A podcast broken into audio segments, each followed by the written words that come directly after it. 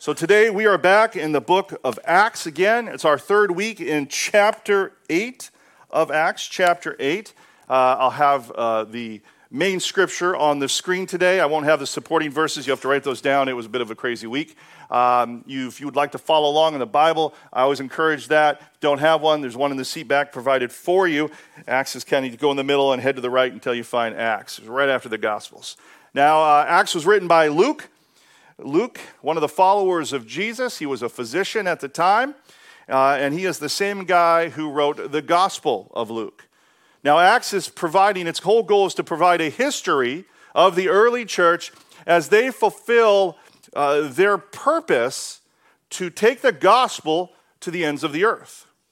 And when we first started this series, we, we covered the first seven chapters, which was really the birth of the gospel in Jerusalem. We studied uh, them fulfilling their purpose. We saw the power of the Holy Spirit working through them. And now that we're in this second section of the book, chapters 8 through 12, we're seeing the perseverance of the church as they come under persecution for the gospel. And, and we're seeing what it teaches us about being the church today. Now, last week in, in chapter 8, we saw the, an evangelist named Philip, and he's going all throughout Samaria and he's teaching people about Jesus Christ. Now, we're going to see him continue to do that today, but instead of it just being a general thing, he has a very specific assignment from the Lord. Acts chapter 8, beginning in verse 26. Now, an angel of the Lord said to Philip, Rise and go towards, toward the south to the road that goes down from Jerusalem to Gaza. This is a desert place. And he rose and went, and there was an Ethiopian, a eunuch, a court official of Candace, who was queen of the Ethiopians, who was in charge of all, and he was in charge of all her treasure. And he had come to Jerusalem to worship, and was returning, seated in his chariot, and he was reading the prophet Isaiah. And the Spirit said to Philip, Go over and join the chariot. So Philip ran to him, and he heard him reading Isaiah the prophet, and asked, do you understand what you're reading? And he said, How can I, unless someone guides me? And he invited Philip to come and sit with him. Now, the passage of the scripture that he was reading was this Like a sheep, he was led to the slaughter, and like a lamb before its shearer is silent, so he opens not his mouth. In his humiliation, justice was denied him. Who can describe his generation? For his life is taken away from the earth. Verse 34 And the eunuch said to Philip, About whom, I ask you, does this prophet say this? About himself or about somebody else? Then Philip opened his mouth, and beginning with the scripture, he told him about the good news the good news about Jesus Christ. Verse 36. And as they were going along the road, they came to some water, and the eunuch said, See, here is water. What prevents me from being baptized? And he commanded the chariot to stop. And they both went down into the water, Philip and the eunuch, and he baptized him. And when he came up out of the water, the Spirit of the Lord carried Philip away, and the eunuch saw him no more. And they and went on his way rejoicing. This is the word of the Lord.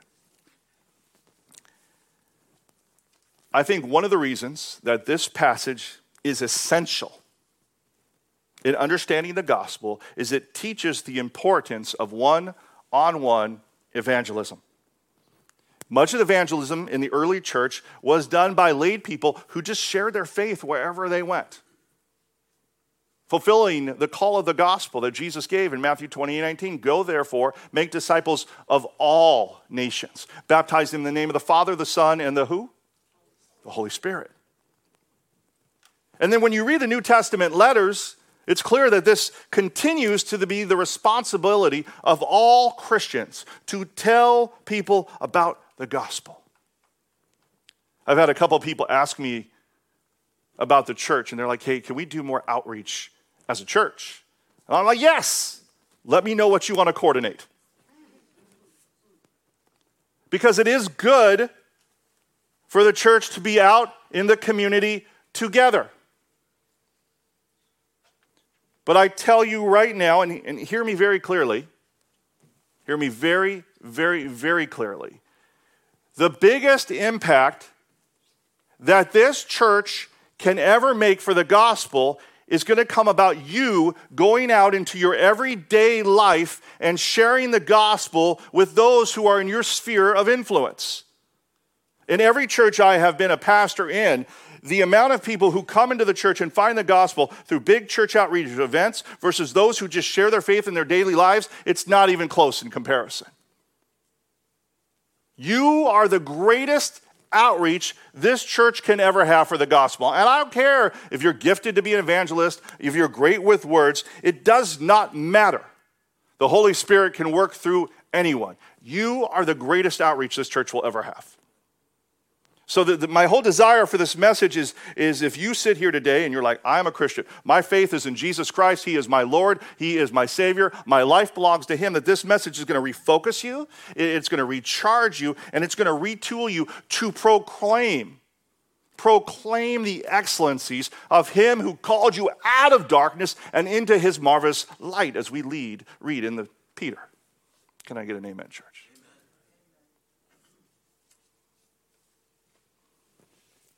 Now, sometimes God helps us out. He helps us out in this life call that you have to tell people about Jesus. He, he helps us out. Praise God, we need it. And, and He sets up what we like to refer to in the church as divine appointments. And a divine appointment is when God, in His providence, has appointed a specific person to accomplish a specific task with another specific person, usually at a specific time. Do you realize that this morning? That God wants to use you at specific times in your life to reach somebody else in a specific way in a specific place. Like it's all marked out on the calendar of eternity. Every single one of us. And I think this question I ask this question because I think it's very easy for us to walk through life with just blinders on. We go from appointment to appointment, we go from task to task without ever considering what God might be up to in our lives, what extra thing He might want to throw in. Now, when we're, a, when we're a brand new Christian, we're normally excited. We're like, yes, we're everywhere. We just want to find people everywhere and tell them about Jesus. We'll be in a bathroom stall. We're pounding on the stall next to us. Hey, do you know about Jesus? Like, we're that excited. I know somebody who's done that. I'm not just making that up. I don't necessarily recommend it, but. But as we go on, it can be so easy for us to just get straight out apathetic. And, and we forget about these divine appointments that God can set up for us. I know one pastor that he used to pray each morning Lord, I pray today that I will serve you well, and if you have set me up at a divine appointment, that I will see it and I will have the courage to step out in faith. You ever pray anything like that? I used to, but now I find myself doing it less and less and less because I get so focused on my tasks at hand. I was reading um, about a sales manager. And he was trying to lift up the vision of his sales force. And, and so he went into a room and, and he took a big piece, white poster board, and he just circled a black dot in the middle. And he said, Okay, what do you see? And you went to the first one. They said, I see a black dot. The other one, black dot. Second, first, fourth. Everybody, we see a black dot. And he said at the end, he goes, I think it's interesting that so many of you saw the black dot, but none of you commented on all, all the white that was surrounding the black dot. And I think that's where many of us are as Christians. We see the black dot of self concern, where Jesus says in John 4 that the fields are white with harvest, that there are so many people out there ready for the gospel. If we would just lift our eyes up to look at those around us instead of being so focused on ourselves. So let me ask you again when you go out into day life, when you get up and you're checking your, your, your calendar, are you just seeing the black dot of the things that you have to do? Are you seeing all the white around it? The people that you might come into contact from as place to place that you go and thing to thing that you do, the people that might be there at a specific time for a specific reason because God wants to use you specifically for a divine appointment.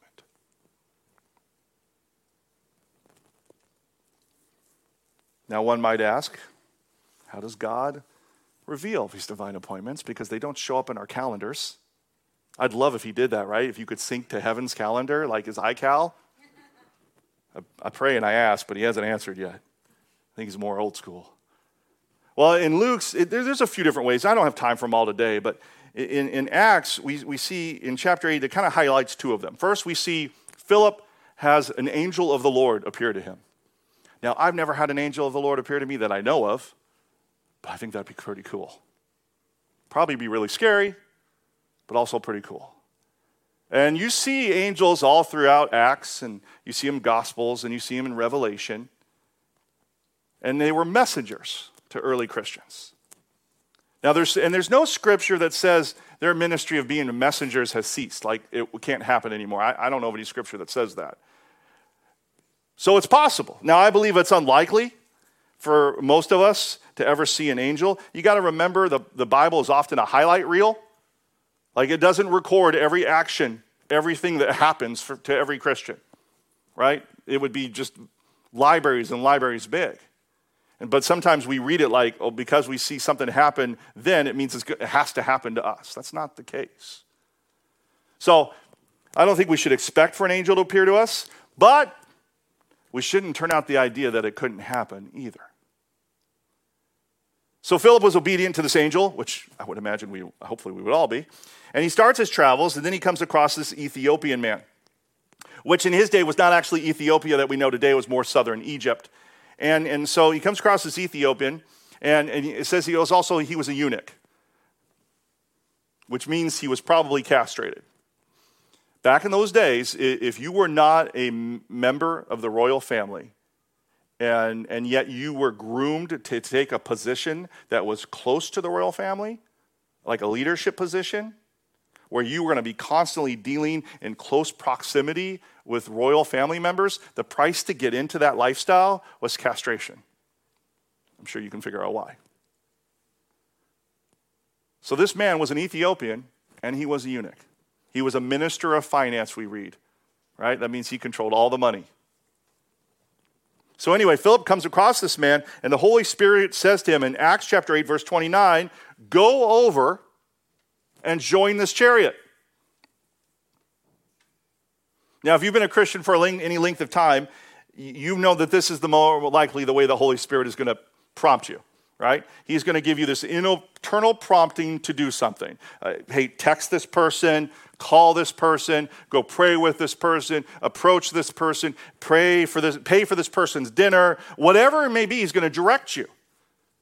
Uh, when it happens to me, It'll be I'll be doing one thing, and then somebody will usually come into mind completely random for no reason. They'll just pop in there. I'm like, where did that come from? I was not even thinking of that person. Some of you have experienced this. Now, in the past, when I've talked about the promptings of the Holy Spirit, I've had people ask me because they get stuck and they're like, when something comes to my mind, how do I know if it's the Holy Spirit or not? How do I know? I mean, think to yourself, how would you answer if somebody asked you that? How do you know if it's the Holy Spirit or not? I think this is a really good question, and, and I like the humility here because I think there are far too many people walking around today and they'll be like, God told me this, or what I have to say is from the Lord, or He's given me this new revelation, and they share it as they literally got it out of Scripture. The truth is, and this might be hard for some of you uh, Pentecostals to take, and I grew up Pentecostal, Nobody really knows when a prompting is from the Holy Spirit. Nobody. You don't know. And here's what I mean by you don't know there is no verifiable objective sign when the Holy Spirit is prompting you. Right? It's not like your ET, and when the Holy Spirit prompts you, your finger glows. Call Rick. Oh, yes. Right? Call Tim. Oh, it's not glowing. Must not be the Holy. Like, it's all internal, it's all subjective. And I think this is why Christians who have a, a good understanding of pneumatology, the study of the Holy Spirit, you'll hear them say phrases like, I feel like God is saying this. I feel like God is prompting me. I think God is doing. this. There's a humility in it because they know that there's no objective, verifiable way to discern if the prompting that they have is from the Holy Spirit, at least not in that moment. Now, what's my point to all of this? If you get a sense to go tell someone about Jesus, if that comes into your mind, you do not need to have your finger glow to know that it is from God. You do not need to be 100% sure it's from the Holy Spirit to follow through. Why? Because you have the Word of God to guide you. Tells you, go make disciples of all nations, proclaim the excellencies of Him who called you out of darkness. Right? The Word of God gives you the direction you need when you are unsure. Or if you're driving down the road and someone pops into your mind, and let's say they're a Christian, you're like, I feel like I just feel like I need to go check on them. You don't need to sit there and try to confirm if that's the Holy Spirit. Scripture tells us to love one another the way that we would want to be loved. Right? what's the way that you love somebody? You show concern from him. You call them and you say, Hey, how are you doing? We feel loved when people check in on us. So, you know, man, this says this in Scripture. So you just call them and say, Hey, how are you doing? Scripture gives you the guidance you need. This is what we partly mean when we talk about the sufficiency of Scripture. It gives you all of the authoritative truth that you need to make good judgments. Because I've watched people be driven by the Holy Spirit and say it's from God and yet not find it in Scripture. And I've seen people driven by the Holy Spirit and it becomes from Scripture. What is the balance? How do you know? It's Scripture that you go to. And I think what happens is the confirmation of the Holy Spirit comes on the other side. Like when I reached out to somebody who's just like suddenly just popped in my head and, and I text them or I call them, they're like, How did you know to reach out to me? Like, this is what I'm going through. I'm so thankful you did. You're like, Oh man, praise the Lord. Those are cool moments. If you've had that happen, you know how cool those moments are. Or maybe you're left wondering, like, was that the Holy Spirit? And because sometimes You'll call somebody and you'll be like, hey, God just put me on your heart. I'm just checking you out, or I feel like God did. And, and they'll be like, no, I'm good. Fine, everything's fine. So it's in those moments you're still fulfilling scripture, right? Because your success is not given on how they respond, your success is on being obedient to God. And so in those moments, what I've learned to do is say, Lord, I thank you for the courage to step out in faith. And I just, I trust you with whatever you're doing in their heart. Because sometimes you'll step out in faith, you'll check on somebody, and they will, I know this is shocking, they'll lie to you. They'll lie about it, right? And so, don't let get caught up is this the Holy Spirit, not the Holy Spirit? Don't get caught up in how they respond. Get caught up in the sufficiency of Scripture to help you discern how to move forward. Now, with that said, I think we should develop an attitude of saying, God, I pray that you'll give me divine moments. I pray that your spirit will prompt me, right? Okay, because we know you have the Holy Spirit in you. If you put your faith in Christ, He is there, He is guiding you. We know that. We know we want divine appointments, right? Because we want to fulfill the gospel to, to share uh, Jesus with people. So we should be praying for this. We should want this. These are the kind of things that makes the gospel exciting. I think the difference between people who uh, get bored with Christianity, who don't see the point in Christianity, who are a ho hum about Christianity, who could take it or leave the things of God are the people who don't put it into practice. It's the people who step out in faith who get excited that they come to me and they're like, they're so excited about what happened. Or maybe they didn't know something they were supposed to know, but they still stepped out in faith and they're like, man, I need to know this. I need to find this out. And they're kind of, they're kind of jazzed up, right? They're, they're passionate, right? Because they're putting the gospel in action. They're testing out the words of God. So if you ever get on your place and you're complacent with your faith and you're like, Ugh. I guarantee you part of the reasons is because you're not living out your faith as Scripture would call you to.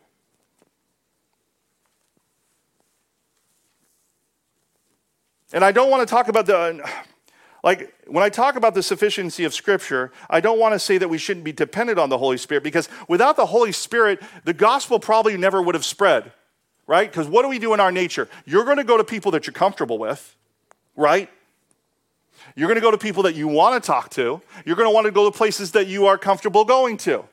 What does Scripture do? What does the Holy Spirit do? He likes to call you out of comfort. In fact, if you get a prompting in your heart, the more you don't want to do it, it's probably more likely God, right?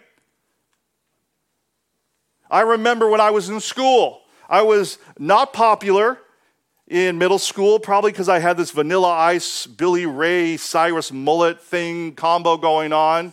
Um, I blame it, I, I blame on my parents for letting me cut my hair that way. When I got to high school, I got uber popular. I don't know what happened. And uh, about my junior year, I finally got serious about God. And, uh, and I remember a couple times where God would prompt me to go talk to kids who did not do much for my social cred, right? To scene with them would not have made me cool, It would not made me look good. And so in those moments, I'm like, I would not normally go talk to this person, but the Holy Spirit's like, go talk to this person. That's what the Holy Spirit does, right? We have to lean on him because he's going to send us to places we don't want to go, to people that we do not want to go talk to for the sake of his gospel. And I don't know if Philip felt this way. I mean, he's, he's, he's going to meet a man that is nothing like him, not from his place. He's Ethiopian, he's a Jew, completely two different lifestyles, two different cultures.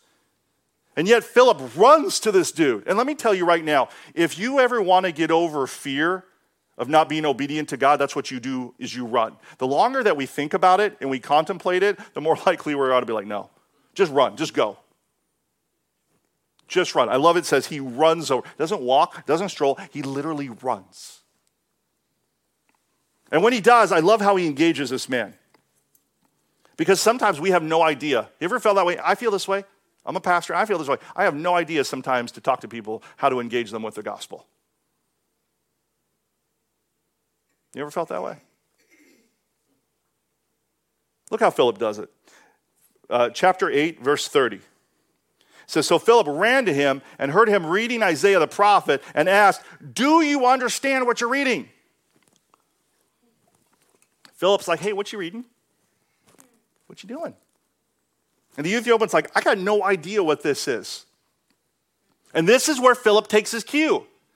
I think that when we do evangelism, we should be praying and looking for an opening. And the opening is usually some kind of need that they have in their lives. I think often people are not interested in the questions that we think the gospel answers, at least not anymore.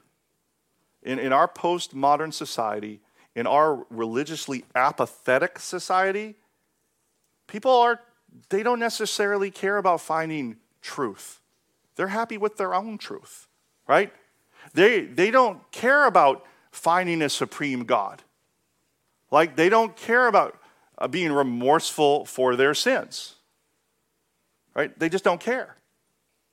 When do they care? Is when they have a need. When the way they live their life runs out, or it fails them, or they have questions they can't answer, that's when they start like wondering, what do I do?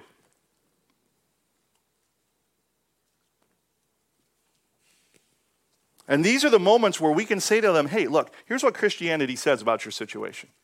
Here's how the gospel applies. In fact, I remember years ago, I was talking to somebody, um, and they, they, they were struggling because they were a people pleaser. And it was messing up their lives. If you're a people pleaser, you know, right? And I, so I talked to them, I said, What's the problem? They said, I don't like to disappoint people. I like it, people can depend on me, that I can come through to people. It makes me feel good, it makes me feel loved. And I said, Well, what happens if you just say no? He goes, Well, I feel like people won't like me. And I said, I said, Here's your problem. Your identity is not in God, your identity is in other people. This is why you have to say yes to people, because your fulfillment and your value comes through other people. When your value, when your worth comes from God, you, you're based on Him. You're not, you're not have to say yes to everybody else. You still might, but it won't be based on the wrong reasons. I also say you don't have a gauge in your life. You don't know when to say yes and to say no. And this person was married. And I said, You look in scripture, and it talks about honoring each other in a married couple. And every time that you say yes to something without checking with your spouse, you're not honoring them, you're not loving them. You have no gauge in your life.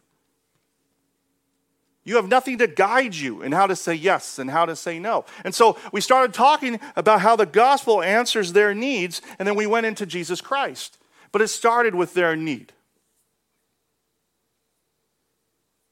I think often when there's divine appointments in our lives, God's prepared their hearts. They've come to the end of themselves. They have questions they can't answer. They've been prepared for you to come in and help them take that next step. For example, this eunuch, he was, um, he was an important man, like I said, minister of finance of over the whole country. He, he took care of all the money. So you know he had access to all the best things of the kingdom. And yet, his heart is still longing for more. literally high up in, the, in his country, and he's still reading about God. He still comes to Jerusalem to worship. But because he was a eunuch, he would have been considered an outcast, religiously speaking. Like he would not have been able to participate in the temple worship. He would have had this outside yard he could have hung out in. It'd be like inviting a bunch of people into your house, you know, and then some, but some people have to stand in the front yard, right? And so he's sitting here he has this experience, and now he's reading the prophet Isaiah, and he's trying to understand it on own. On its own. And he probably found a lot of it confusing. I'm sure a lot of us can relate when reading Isaiah. And he's reading what looks like to be the chapters in the 40s and the 50s, and they're called the servant songs. And the servant songs are this collection of prophetic descriptions of Jesus Christ and his message, his, his mission here on earth In fact, let me go, let's read what he was reading. It says, Now the passage of scripture that he was reading, this is in verse 32, it says, Like a sheep, he was led to the slaughter, and like a lamb before its shearer is silent, so he opens not his mouth. In his humiliation, justice was denied him. Who can describe his generation? For his life is taken away from the earth. And so he's sitting there and he's like, Who is this? Is this the prophet or is he talking about somebody else? And Philip's like, I'm paraphrasing here. He goes, Oh, yeah, he's talking about somebody else. He's talking about someone way different. And he probably goes into, he's talking about Jesus Christ. Jesus Christ, who was born in a manger as the Son of God, who died on the cross, who, who became an outcast for the outcasts, who became a lamb that was slain, who became a, a, eunuch to the eunuchs, a leper to the lepers. And in fact, if you go a little further, it's not quoted here in Acts, but in Isaiah 53, verse 8, it says, By oppression and judgment he was taken away. And who can speak of his descendants? For he was cut off from the land of the living. For the transgression of my people he was stricken. And I could just see uh, Philip saying, like, my African friend, can you not see the Mosaic law, like the Ten Commandments and others? They're just, uh, all of it's pointing to a spiritual truth. That in the end, we are all like eunuchs. We are all excluded from the presence of God because of our condition, because of our sin. None of us meet the standards of God. But in his grace and mercy, he sent his son who was excluded on the cross. This is why Christ cried out, My God, my God, why have you forsaken me? And he continued, probably saying something like, He experienced the forsakenness of God on the cross. He got what we deserve so that we could be brought in, so that we could be included. He was made unclean so we could become clean. We could never make it ourselves. We can never be good enough. We can never be clean enough. But Christ has done it for us. As we read in 2 Corinthians 5, therefore, if anyone is in Christ, he is a new what? He's brand new. And then if you go into Isaiah 56, it starts talking about a eunuch specifically and how a eunuch will have a name and, uh, that will last beyond sons and daughters, which probably would be confusing for a eunuch to read because a eunuch could not have sons and daughters. But the point is that Christ gives him a new name, a new eternal destiny that goes beyond the physical world. That was the good news for the eunuch. That was the sufficiency of Jesus for the eunuch. And then the Ethiopian believed on Jesus Christ and was born again. The gospel meets everybody where they are at. And this is the one thing that we should always be prepared to tell people about is the gospel because it is what is sufficient for salvation. I was watching, uh, we had a bunch of our people at a church that randomly got together uh, over at somebody's house and they watched this documentary. It's back from 2018 called The American Gospel in Christ Alone. And it is all about the sufficiency of Jesus Christ and how the sufficiency of Jesus Christ is being distorted by false gospels today. It is so important that when God gives us divine moments, we're not there to tiptoe, to lollygag. We're, we are there to point them to the sufficiency of Jesus Christ. It doesn't mean our words are perfect, because Philip, man, we, we know he was, he was good. Like, he was trained, he was spirit filled beyond what we know and what he was able to do. But we are filled with the Holy Spirit, and so through our personality and the way that we talk and our experience, God is going to bring the gospel through if we're willing to be obedient.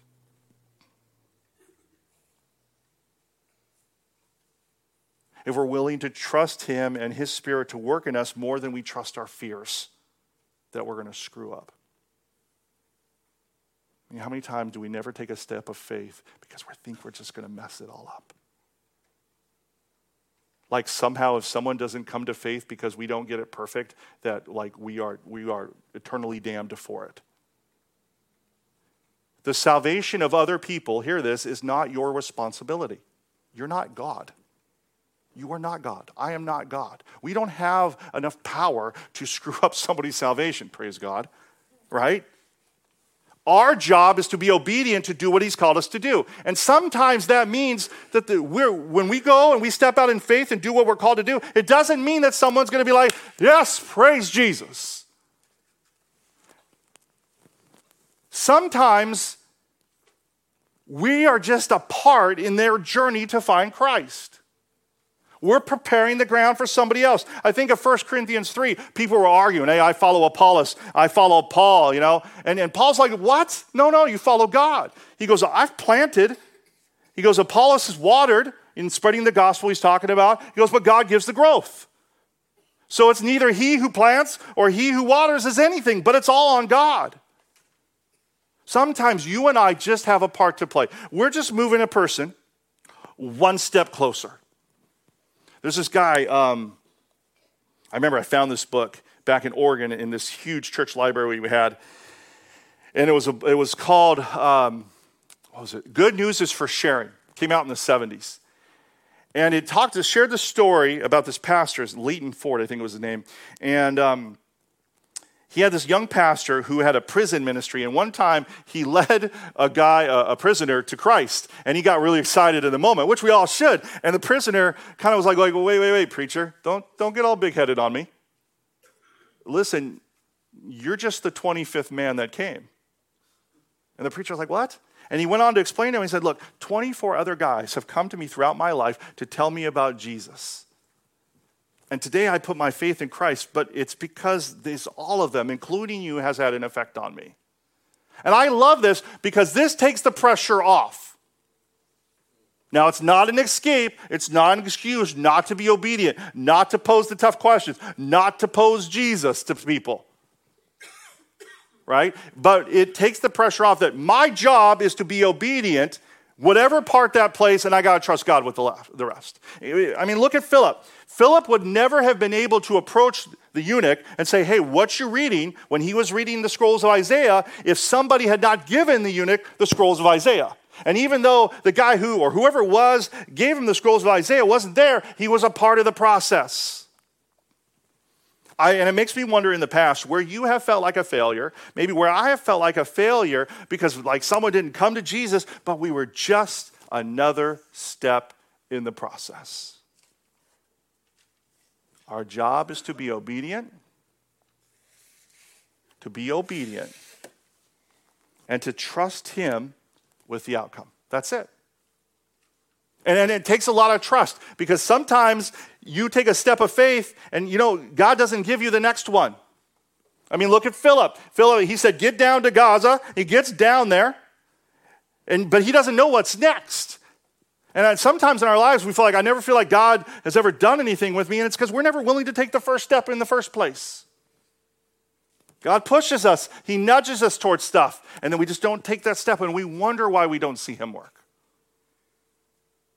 In simple things, and it could be in simple things like this Bible study I talk about with the ladies. Some of you who don't go, you know you should go. Like you feel the nudge every time. There's like a little poke. Like I should go. I really should go. I don't want to go, but I should go. And if you were to go and to be obedient to that nudging, who knows what God might do in that next step? Do you hear me, church?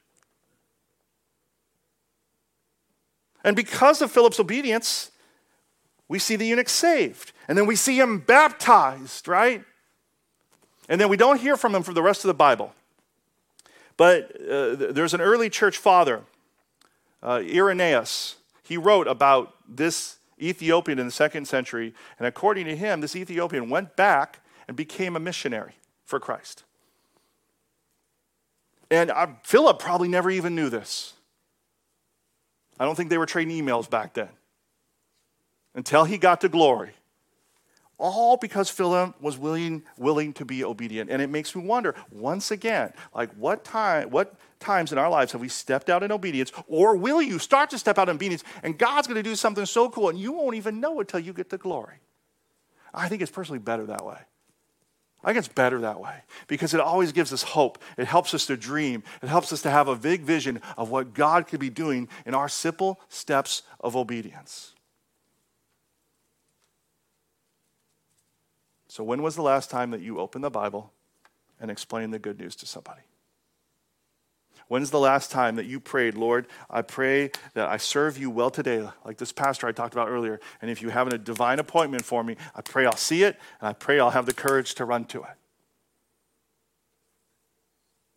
Even if you're not prepared.